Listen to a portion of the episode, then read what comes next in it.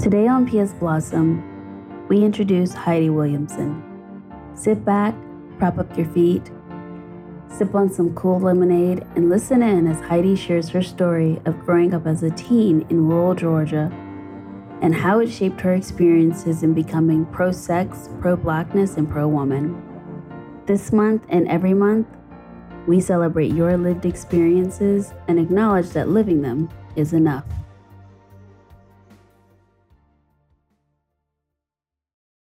Name is Heidi Williamson. I am the principal consultant of Infinite Idea Consulting, and I am a reproductive justice advocate. My journey started many years ago when I was a teenager and was contemplating being sexually active. I grew up in rural Georgia, about 60 miles north of Atlanta, and I noticed that a number of people around me were having sex or doing a number of intimate things, but a a majority of people were not being safe or or doing things what I in a way that I would now call a, a responsible way. So when I thought about having sex, or was it, the subject came up between me and my boyfriend, I reached out to a relative who is also in high school, and she recommended a nurse a nurse who was not only good with teenagers, but was very pro sex and just an all around health advocate for women and girls in the local area. Now, this nurse was 30 minutes away. And according to my cousin, it was the only viable option. Why? Because in one clinic, I had an older relative who was related to my father. In another local clinic, there was a church member who went to church with my mother. And at a third local clinic, there was another relative who had a reputation for telling the business of whomever came into her clinic.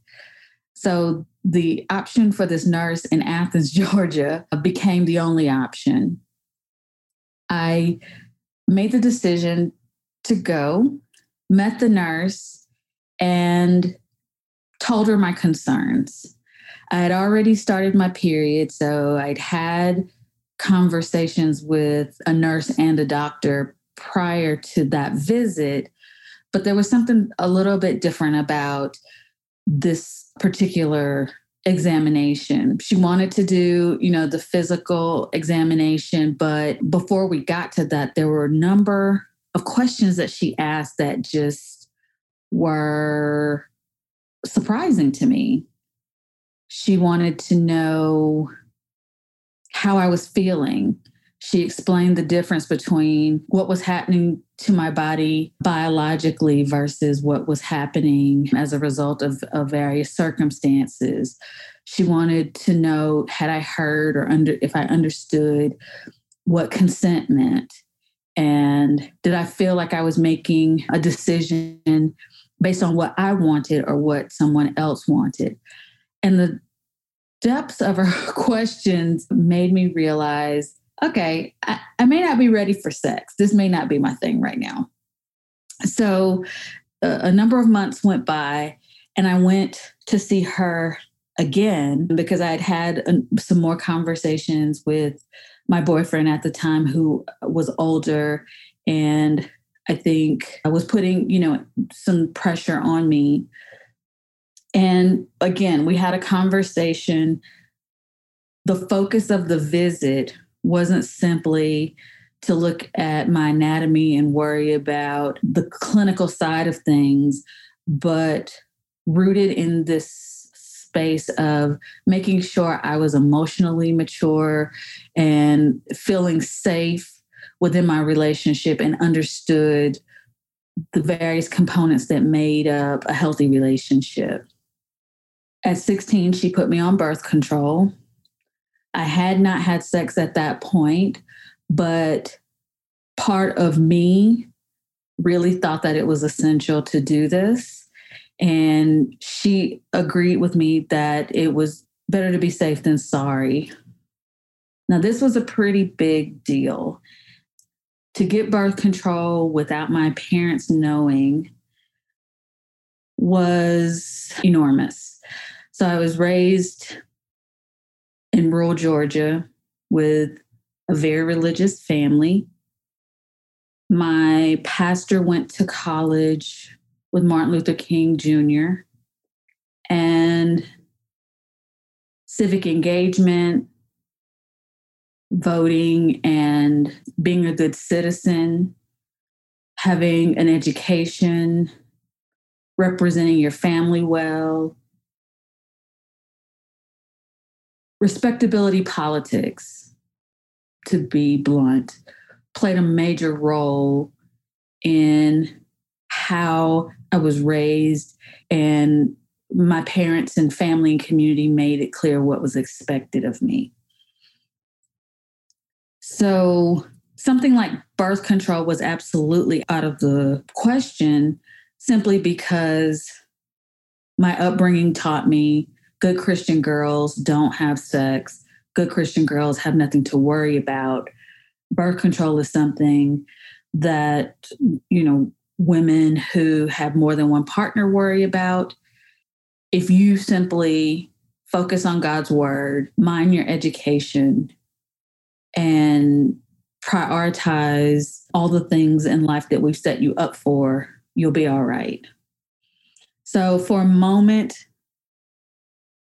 when the nurse put the prescription in my hand, it felt surreal. In some instances, I felt like I was betraying all the things that I had been taught, all the people who said they loved me, even though their lessons around sex, sexuality, relationships were lessons around marginalization and silence. They were lessons around how it was my job to uphold a man, not consider myself or my pleasure or my desire to be in a healthy relationship. And I was grappling with that. I had no one to talk to aside from this nurse, the cousin that recommended that nurse to me. So, fast forward maybe eight months, I told my best friend my desire to have sex, and there were a number of questions that came came at me from from her, and what I didn't realized was that as I was educating her about my experience, I was educating her to some extent about her own experience and validating some of the needs and questions and concerns that she had. So many months after I received my first prescription for birth control, there were a number of girls at my high school who had also gotten information about me, wanted to know where I had gone, what had happened, what did I learn, not just the technical aspects again of what the medical services look like, even though many of them needed that. And they wanted that without the watchful eye of their mother or, or father looking over them, there really were a number of questions around how they were feeling, what kind of relationship they were in, what did violence look like, what did healthy relationships look like, and what what did it mean to be ready? I didn't know then that that experience was my first sort of foray into leadership and even mentorship of peers and people coming behind me. It never occurred to me then that learning to advocate for myself in the doctor's office could translate into a profession in the public sphere. But as a lobbyist or former lobbyist, as former com- organizer and communications specialist, what I found was that my lived experience translated organically into those professions because I understood what it meant to have a need and to feel alone and as if there were little to no resources there to serve me. And so after I went to college, I used the lessons personally, still without thinking about the role that it would play in my professional life. I I used the lessons I learned to negotiate relationships, advocate for myself, not just on an intimate level, but also just in setting boundaries for myself and the relationships that I had as I was becoming an adult. And I don't know that I would have had that skill set, those tools to be able to do it in a way where it built the relationship, it sustained the relationship, and it strengthened the relationship so that I could either learn from it or or leave it and and be okay with either outcome. So I would I would definitely say that when I think about my my childhood or my formative years in high school, the experience of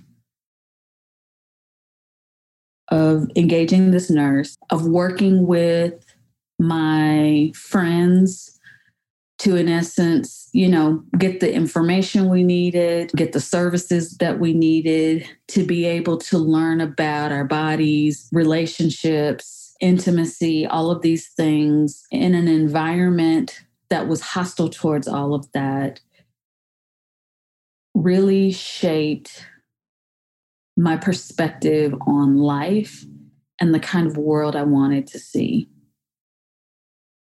to grow up in an environment where you're told your faith or your religion is essential and should be the guiding force, and that the God that you love is omnipresent, omnipotent, and forgiving but at the same time,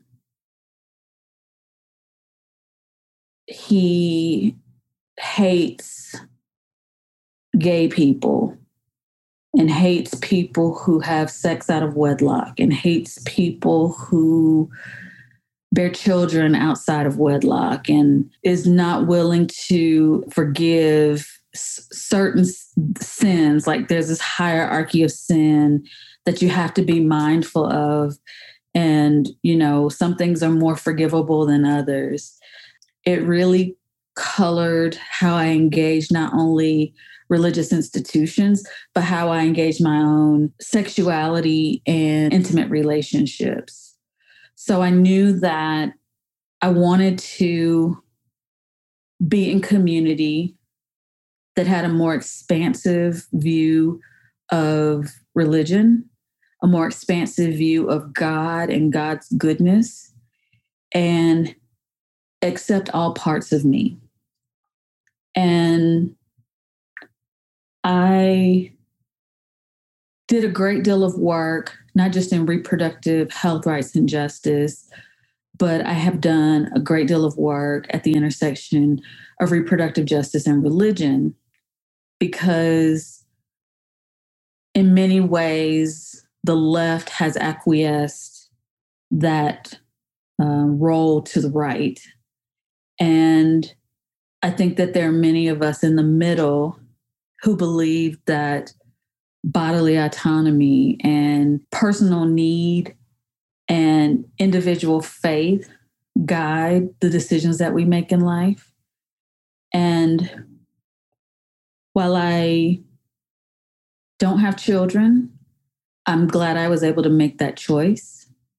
While I, in many respects, am a family of one, I'm glad that I learned that sex and sexuality are divine and that it is as connected to me as my passion to be politically active or to be an artist, to, to write, and to tell stories that uplift and highlight the experiences of Black women. All of these things, even those things that feel contradictory, even those things that feel not easily congruent, are things that are necessary in order to, to make life this beautiful collage that it is. And I think the lesson in that is your lived experience is enough. Whatever it is that has taught you to be yourself, love yourself, own your experience is powerful and is worth understanding and heralding because at each intersection the the beauty of of it can inspire other people and it can help you immensely. The last thing i'll say is i am very clear and learned early on how my upbringing has shaped me internally as well as externally so I, I know a number of people who, well, a lot of people actually, I think, look at me and sort of see a conservative, in many instances, a very privileged person. And I own my privilege. I am a straight, cisgendered, uh, black woman who was raised in, you know, middle class Georgia and identify as Christian. And I think a lot of people think, but for my race, that has uh, given me a great deal of privilege and opportunity. And in some respects, they're right. But for all the things that may appear conservative, I also recognize that that gives me a certain amount of responsibility to talk to other people who look like me about the fact that I am pro sex, I am pro sexuality, I am pro blackness. I am pro woman. I am pro queerness.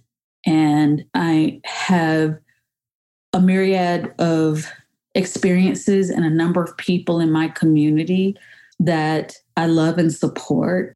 It's not enough for me to simply be in community with people who are who identify as LGBTQI.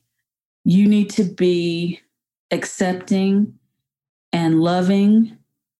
I'm not the person that you tolerate differences around. I'm the person you celebrate differences around.